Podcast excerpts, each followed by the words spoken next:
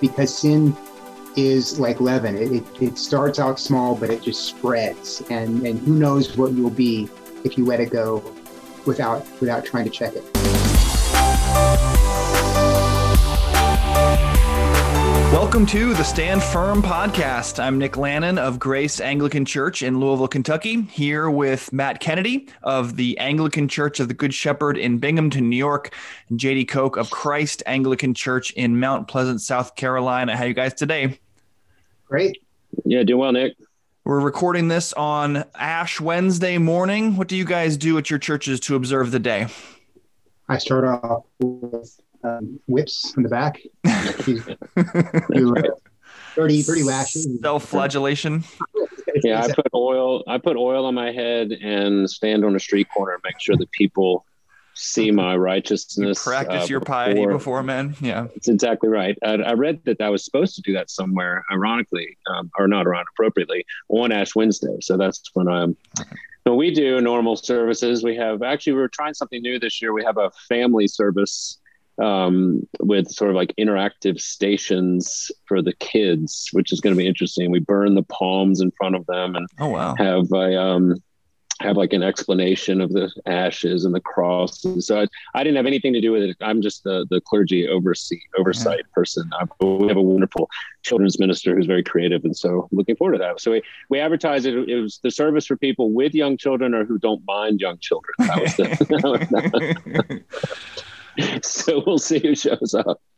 well, it seems like we are definitely several of us having some um, computer issues. So, you listeners, if you hear weird edits or that kind of thing, we're doing the best we can here on an Ash Wednesday morning. Um, you guys, it seems that another evangelical celebrity has been discovered to have had uh, a pretty hideous sexual sinful life. This time it's Ravi Zacharias guilty of soliciting and hiding hundreds of pictures of women, abusing women during massages, and at least one rape allegation. And this comes on the heels of the Carl Lentz situation at Hillsong in New York, which he pretended to be another person entirely in order to seduce and have affairs. Um, these uh, quote falls from grace, as they're called, which is a phrase that we should definitely talk about, uh, have led to a cultural reckoning of sorts with evangelical attitudes towards sex, toward the relationship and the power therein between evangelical men and the women in their lives, and so on. And what used to mostly be attributed to the celebrity of the quote fallen pastors is now being attributed just as much to their evangelicalism itself. This kind of bad behavior, some want to say, is a natural outgrowth of evangelical belief. So, guys, we've been talking a lot recently about evangelicals and what they or we think about sex. Is there a dark side that we're not acknowledging here? Are evangelicals more prone to sexual misbehavior than other people, either non believers or more progressive Christians? Or is it just the alleged hypocrisy of it all that leads the world to weep and gnash its teeth like this? I mean, you read I don't know, I don't know how anyone can say that when you know we the Roman Catholic Church is, is going through its own uh, amazing level of, of, of, depravity with with their with their priests. Well, Sean Penn would lump us in with them, right? He wants oh, right, he, right. he, the, he, wants the, evangelicals to be excommunicated by the Vatican. That's right. Yeah, he, he's we're all tools of Satan. we are possessed by Satan. That's right. Well, no, I mean the Roman Catholic Church, but I mean even within, without outside of Christendom, I mean, um, you know, Buddhist monasteries are often uh, scenes for this sort of thing. It's not to mention Harvey Weinstein and yeah, I mean, yeah, the sec- like, like the secular priest Harvey Weinstein, right? right. So it's it, this is the, the fact that you can lay this at the feet of anyone any one religious tradition is um, is specious. Uh, it's a it's a human problem because human beings are sinners and we're depraved, and um, and it may, there may be more there may be a, a, a, unique aspect to it within evangelicalism because, and I think you mentioned this earlier, because of the celebrity culture. I mean, because evangelicalism has, has does tend to platform people who they think will be seen as you know winsome and and charismatic by the world because that's that's what I think the modern evangelical world tries or uh, uh, ethos tries to do is let's show the world where we're likable, we're like them, we're charismatic, we're the hip thing going on. Um, that that kind of idea produces celebrity pastors, produces celebrity apologists like Ravi Zacharias. Um, and then, of course, celebrity comes with its own with its own problems. If you're a celebrity, you can more easily um, isolate yourself in certain ways. Uh, you you get a big get a big head and think you're you're capable of getting away with things you're uh, other people aren't. Um, people trust you in ways they shouldn't. Um, and so, yeah, the celebrity. I think I think in some sense there may there may be a specific way that evangelicalism is more prone to it because of its because of its the, the embrace of the celebrity culture. Possibly. I think it's as as prone in that respect um, as any celebrity culture. The difference being that that ostensibly within Christianity, I would say, and maybe specifically evangelicalism, um, there is a morality aspect to it uh, where it's not being celebrated. I mean, most people want to become celebrities so that they can, in fact, have uh, fulfilled their voracious sexual appetites. Like that seems to be one. That's of why the, you become you a celebrity. That, that's right. It seems to be one of the main reasons people want to be rich and famous. Um, and so you know and that certainly as we see um you know even just well the me too movement exposed the underside of it but there is a there is a um, alive and well one imagines sort of consensual sort of environment um, in the non-evangelical celebrity world that is perfectly fine with this. And i think that's your intro nick that part of the the difficulty we're running into is that the there is a there is this hypocrisy and that people love to um, you know we're we're our, our fallen human nature sort of celebrates uh, when hypocrites are called to the carpet, you know, and I think that's that's the real one of the real tragedies of this is that there's this marked uh, branding of um, this quite radical countercultural statement of Christianity, uh, evangelicals in particular, with respect to the sexual culture of the age. And so when a leader falls in this particular area, you know, it is. I think it is. Um, it is particular, not just egregious, but it's also um, highlighted because there are so many people around who are saying, you know, I told you so. You know, this is an impossible commitment, an impossible, an impossibly ridiculous high standard that um, that no one could really believe uh, could be fulfilled. And so when people walk into that, then it just it confirms their their sort of bias against it. I think, or at least at least it's celebrated. I mean, I think it's you know, if you had a bunch of um, it's the same way when you have people uh, well it's just hypocrites you know that's what people don't people people are I don't want to say edified, but it is sort of uh, it's a confirmation bias. When you when you want something, when you want you you're, you're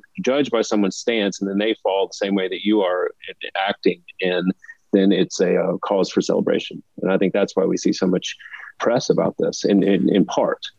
And then when people go back and look at the quotes of these men either previous to what happens or quotes of other evangelicals about them they find things about um, the authority of god the plan of the lord the omniscience and omnipotence of god and they start to they they say things and you'll see these in, in these long tweet threads even this week that what these men are saying is that I did this because I am this way. There is something about me that I cannot control.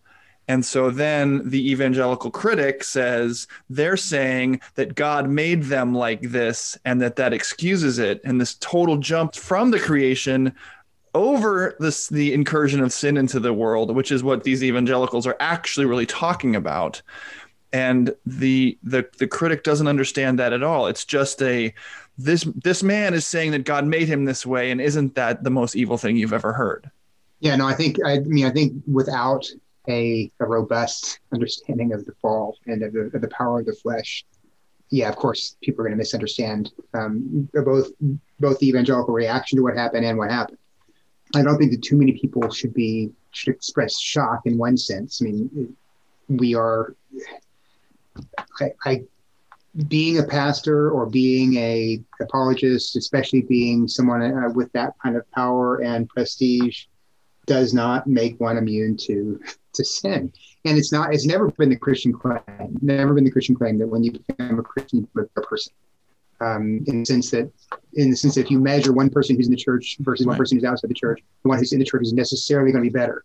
St. Um, Paul called himself the chief of sinners. Right. right. We I mean we do claim that by sanctification we get better over time, but depending on where we start off, I mean, you know, I, I could start off being really, really I, I, my natural fleshly state could be much worse than you know Joe Schmo outside the church, and after 20 years of sanctification, I might just reach his level. You so, uh, you can't see, you can't, you can't compare the two. The church is, as many times we've said this before, is, is a hospital for sinners. Now, that being said, there are some definite qualifications for people who take on the role of leadership in the church, the elders and the pastors. And so, if anyone, I think, if any, if a pastor is caught in this kind of behavior or a pastor is engaged in this kind of behavior, he shouldn't be a pastor anymore. That, that he's, he's disqualified.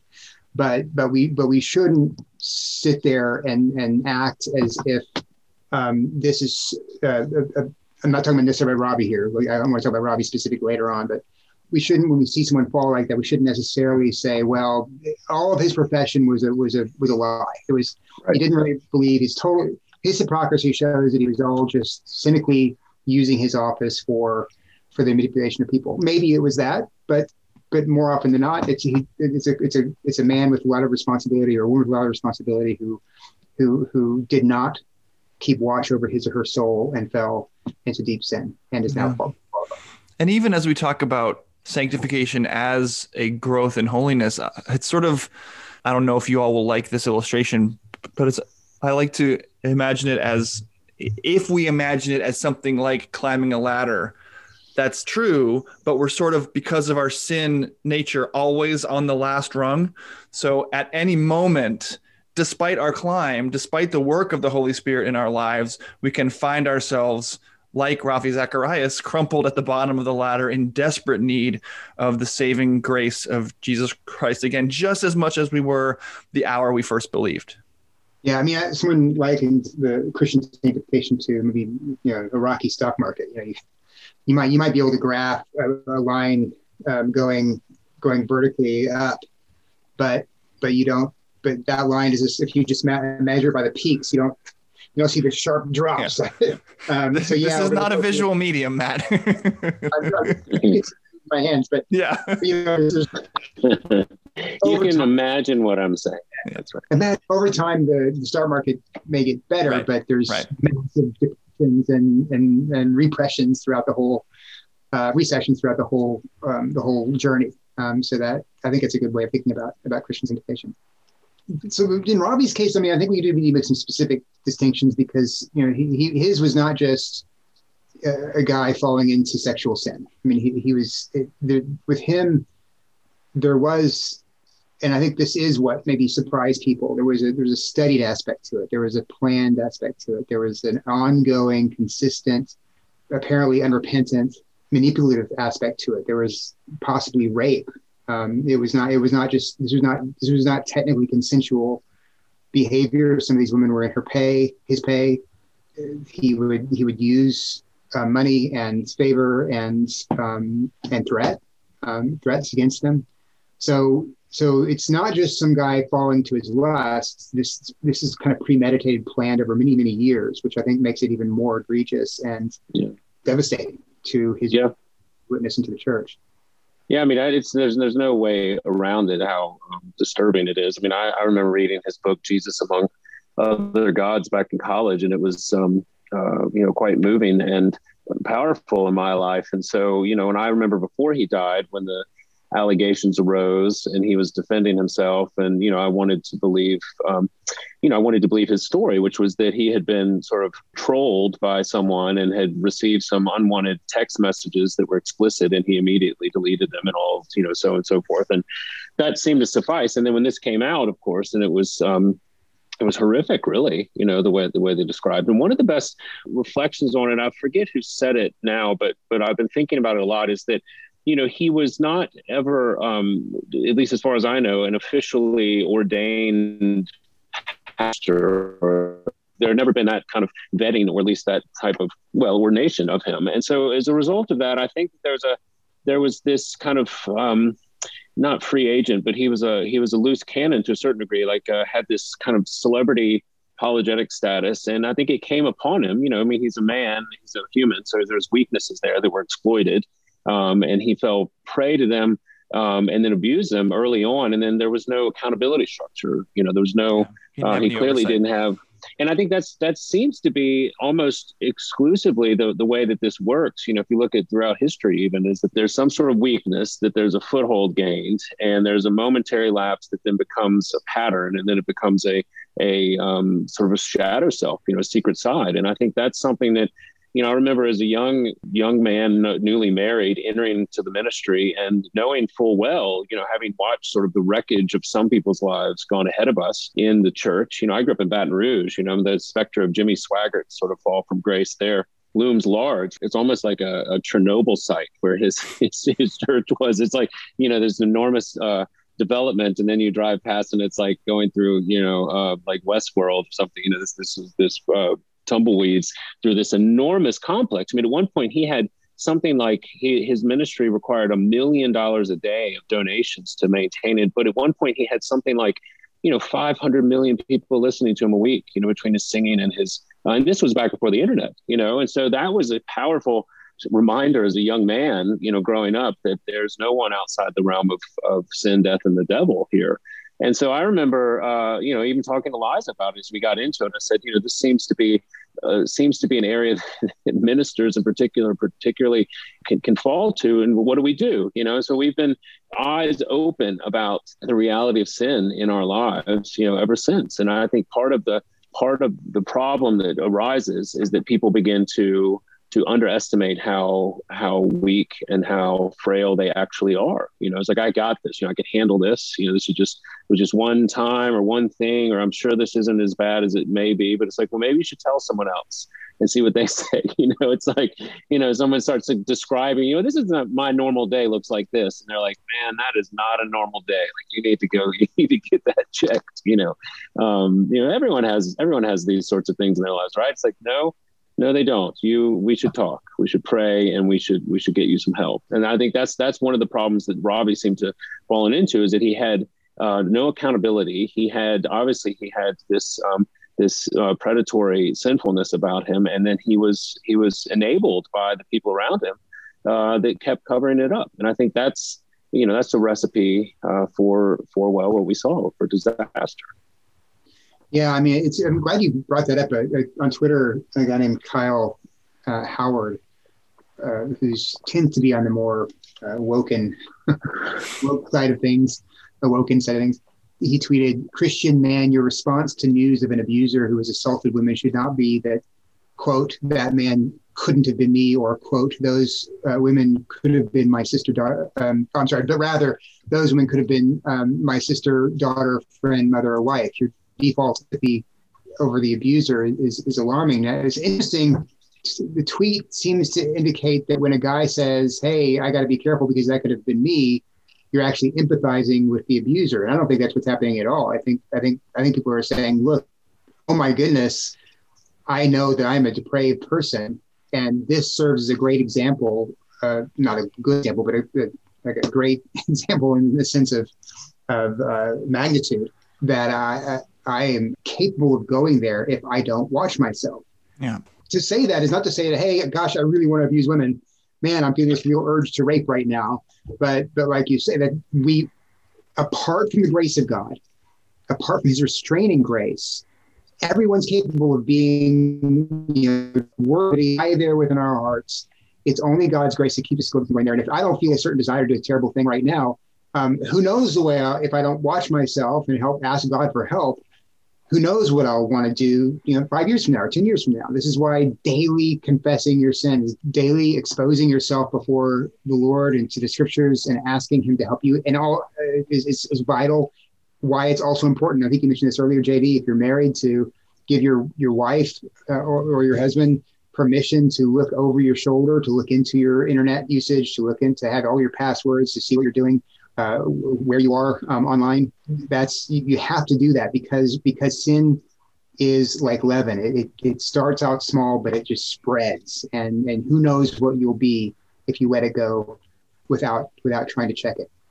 And if you don't understand the perniciousness of it and the nature of it the the actual Christian teaching about sin and the fall, you can see how people will turn this around on themselves. We we saw this years ago when Mike Pence first became a more public figure when he was nominated to the vice presidency and he had this thing where he wouldn't go out alone with another woman who wasn't his wife. He would always have somebody else with him. He would not be alone with a woman who was not his wife. And the credit it was he was criticized for this roundly because the idea was he wasn't just acknowledging a sin nature in himself, which of course is exactly what he was doing. He was actually accusing women of somehow at all times alluring him in a way that he was powerless to control and that it was actually his sort of somehow tacit accusation of women right. which was at work here not his acknowledgement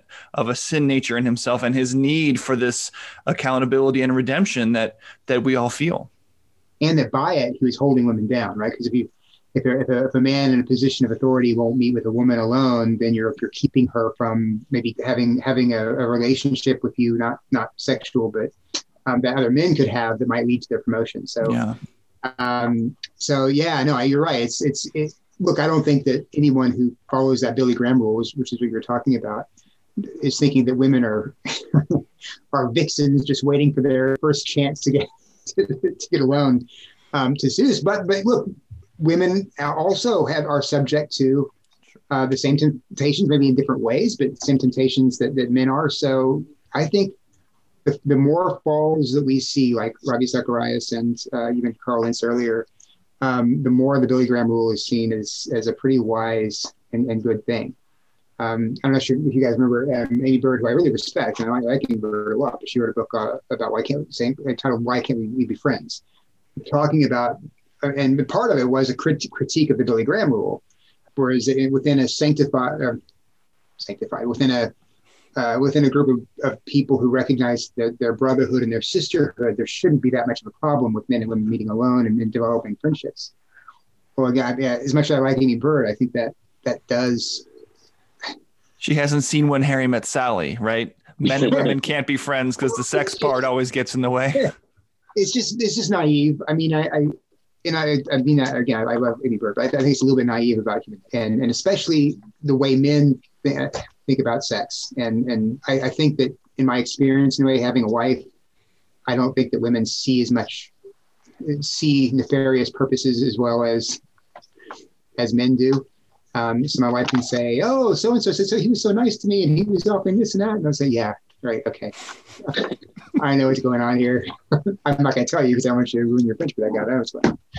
Um, and I still think the coverage of it, you know, from an unbelieving world, I mean, it's it's like an anthropological um, sort of study because look at these people who are trying to do everything they can to maintain some sanctity around this this biological function that we've all come to, to realize is just simply a way of life. You know, it's just um, that um, consensual sex with however many people, as often as you like, in whatever configuration you want, is clearly what we were intended to do. And so, look at these strange people that are doing um, this um, archaic, uh, sort of mystical um, self these support groups. I mean, that's the way people talk about it. You know, they, they can you believe they have these filters they put on their internet you know, to keep them from looking at, you know, what they consider dirty pictures, you know, and just the list goes on. I mean, you even see the way that they talk about this, the the the quote unquote problems of evangelical men, you know, controlling their quote unquote lusts. You know, I mean, this is what this is how it's being covered. And I think that that at the heart of it, it's it's a rejection.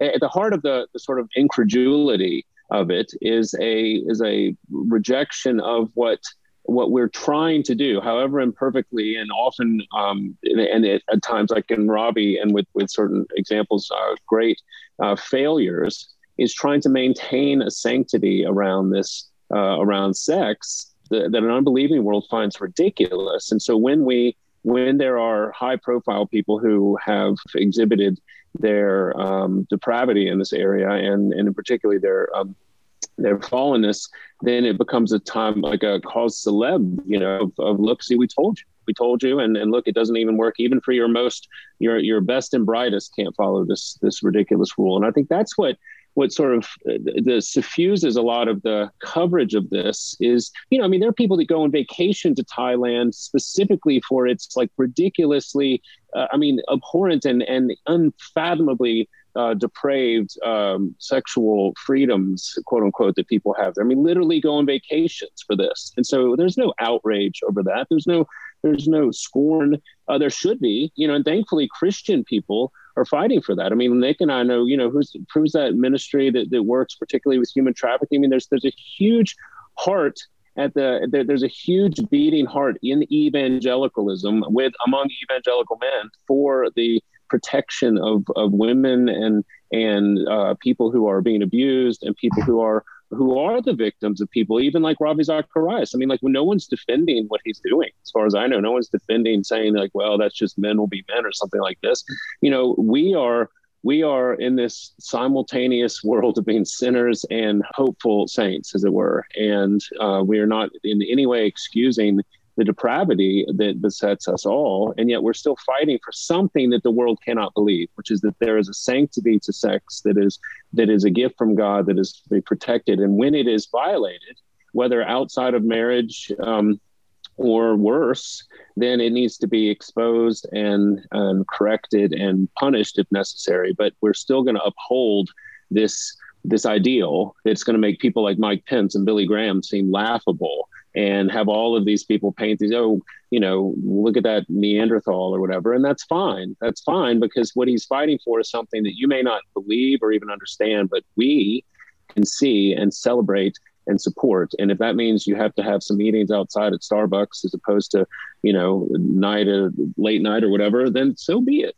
For me again, I mean, we're not talking about Ravi now. I mean, I think we've covered that that was that's a tragedy, and I think that that whatever happens to, to, to that, you know, we're going to watch that play out.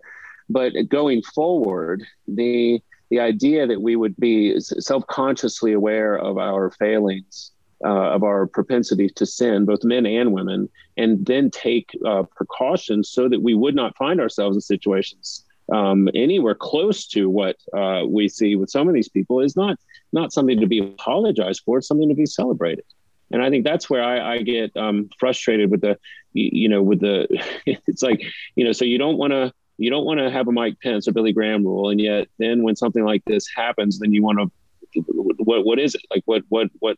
How do we how are we supposed to go forward? You know, certain people's minds, and so you know what they really, what some people really want to say is, well, you just shouldn't be a Christian at all, and just do what consenting adults do whenever they want, and let's just get over this hang up, this moral hang up about um, about uh, sex at all and get with the program.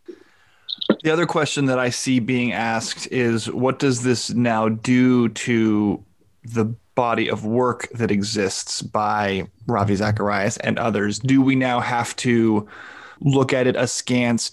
Do we have to cancel everything that came before because of the revelations about not only what happened after, but what was happening the whole time? And I wonder I think it's just a, a true thing to say that if somebody proclaimed good news to you, whoever you are and whoever that somebody was, they were a depraved sinner. They were, I think, as Martin Luther said, a beggar showing another beggar where to find bread. How do you guys navigate the the corpus of work that exists by people who have come to light as really bad people? Yeah, I've been reading a lot of things. People saying, "Well, I'm going to burn his books. I'm going to, um, I'm never going to recommend them to anybody, or I'm just going to take them off my shelf and put them in a box." Yeah, I, I don't think that's the way to go. Uh, I read an article that said we, what we shouldn't be saying right now is, is go back to that old trope that God can use bad people to do good things. Yes, we should. we should, there are no other kind of people. Yeah, we should go back to that old trope because that old trope is true. Um, yeah, I, I, I, in the future, if I'm going to recommend a book by Ravi Zacharias, I will say, look, this guy was, uh, you know, turned out to do some, some wicked, horrible things. Um, but this book, he wrote some true things in it. So I'm giving this to you just, just to let you know. But I know the background, but I do want you to judge it on the content, not on, um, not on the person who wrote it. I mean, think about all the things we have to throw out if we if we my name's on the cover of a book with somebody who lost his ministry due to an affair. Oh wow! Right, right there on right. the cover. I mean, I, I read Barth. I don't like all the things Barth says, of course, but but I read Barth, and he was, you know, he was living with another woman mistress, yeah. in the same house for, for, for, a long time. It was. Uh, oh yeah, Thomas Merton. You know, you have Tom um, Thomas Merton, Jean Paul Vanier. You know, I mean, you've got this you know this history of people and i think you know i think you do have to recognize. I mean, I think there's there's there is a detriment. I mean, there's there's going to be a you know a, a, black mark on his books and his ministry going forward. I mean, there's no question. Like some of his you know logical arguments about Jesus among other gods and things like this are going to stand the test of time, but they're not necessarily ones that are that are unique to him. You know, I think it, when we listen to him or when we read his books, it's going to be shrouded and uh, uh, shrouded and covered by this this reality, knowing that the same man that was simultaneously saying this was also doing these things. I mean, that's a tough pill to swallow. So I don't think there's any sense in sort of saying that it won't affect him negatively. But I agree with you, Matt. I think that there's a humanity to it that will simply have to be um, acknowledged. And for some people, that'll be too, you know, it'll be too egregious and too, you know, for a variety of reasons, too too much to handle. And and for others, it'll be a, um, it'll be, you know, selective. They'll have to selectively choose what they can and cannot take from him. But I think that you're exactly right that there is a a sinful reality to every human writer purporting to speak for God that will be less than perfect as as they you know as, as history judges them and so i think that, that all of the people that we we mentioned are people who are, um, you know, as we say, uh, have feet of clay. So there's another there's another aspect of this is that he's left out immediately, right? So so what ha- what happened, and, and there's some truth to it. What happened when when the accusations started surfacing? Well, there was there was it seemed like a little bit of a circle the wagons approach around Ravi, and, and there, there's there's some good there's some good in that, and there's some evil in that the good in that is I think that by, by scripture we are required to wait until we have evidence and witnesses before we presume that something wrong is going on. We, we can't just quote unquote believe the women. I, I, I understand I, I, understand why after case after case after case people say you know whenever someone makes an accusation it's always true. It's not always true. You can even say majority of the time it's true, but but it's not always true. Regardless it's always worth investigating probably. Yeah biblical standards require the presumption of innocence until until until otherwise proven. So so there's there's there's that that aspect of the of the response to the allegations on the on the, on the part of RZIM RZIM was, was was fine. At the same time you know as evidence kept mounting um, at least the reports I'm reading uh, suggested there was still a kind of we're not even going to investigate this we're not even going to, or we we're going to have a kind of tilted investigation where we're going in with with our half blind. So so I I, I think all I have to say there was there was a lack of transparency on, on Ravi's part and and and a, and a refusal to insist on transparency on the part of those who were around him, which I think uh, ended up hurting lots of women, and and that's a good that's a that's something I think we can all take away from that. I want my staff to know they can come into my office at church and look in my computer or ask for my phone if they want to if they're worried about something. I, I don't want to have any kind of I don't want to have any kind of hidden aspect to my life. I don't want to have a separate phone. you know, for, yeah. Um, yeah. that my wife doesn't even know about. Right. there, there's and, and I want myself to feel comfortable saying to me, "Hey, look, this uh, we've, we've observed this relationship, and it looks kind of weird. Can you talk to us about that?" every every Christian leadership should foster that kind of openness and willingness to be investigated if, if there's a kind of accusation that comes up against him.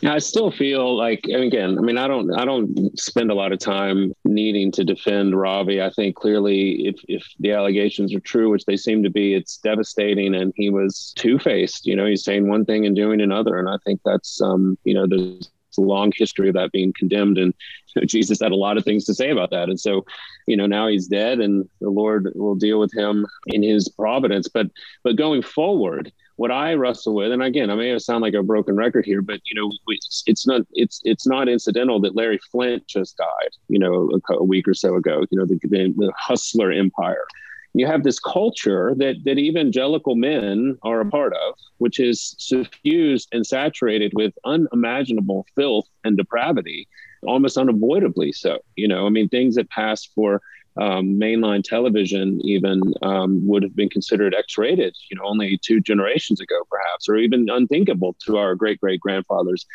And so we have this this this interesting situation where this there's this like you know this this elation around um, the quote unquote evangelical that you read through Twitter about um, what's wrong with evangelical men's groups. You know, they get together and they talk about lust. They talk about um, internet pornography and their addiction to it. They talk about uh, their problems with themselves and all these things, as if that's not something true, as if it's not something that you know that we are actually trying to stop the avalanche of what we would consider to be depravity that is just washing through our culture. And we are, you know, as I likened it one time, the, the when someone accused me uh, when I was living in Europe of being, um, they said, "Oh, you American evangelicals are all just obsessed with sex." I think we said this before, and I said, "Well, you know, uh, there's a sex toy store." uh, when you get off the airplane in Vienna. You know, I was like, so we are simply trying to put some boundaries around it, whereas you have just embraced it, and so there's going to be some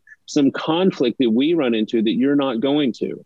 And so I feel, you know, again, I don't, I don't, not defending, and I don't even need to spend any time with all the people that have fallen, and, and you know, justice will prevail, God willing, ultimately in His in His justice. But going forward, there's no problem with the quote unquote male evangelical teaching on on sex it's that we are actually the ones recognizing the problem and we're the ones who are doing our best with faults and halts and stops to to actually um, submit ourselves to Christ and com- be brought into conformity with Him. And that's a difficult task. And it's one that requires accountability and confession. And it will have, uh, you know, you we will fail. But God willing, you know, we are in an accountable and confessing situation where the failures are slight and small and aren't able to be covered up to the point where they become uh, massive and and you know destroy people's lives and ministries. I mean, I feel for the people that work for Ravi Zacharias, you know, who were defending him and had no idea, you know, and were and now find themselves you know, really, um, you know, who knows? I mean, questioning all sorts of things, and that's, you know, that there's just a wake of devastation in light of unconfessed and uh, predatory sin, and you could call it whether it's sexual sin, it's pride, it's lust, it's all of the seven. You know, I mean, if you want vanity, you want greed, you know, I mean, all of these things when left un unconfessed and unaccounted for, and and then um, can result in the destruction of, of people's lives. And so we we believe that. We actually believe that to be true.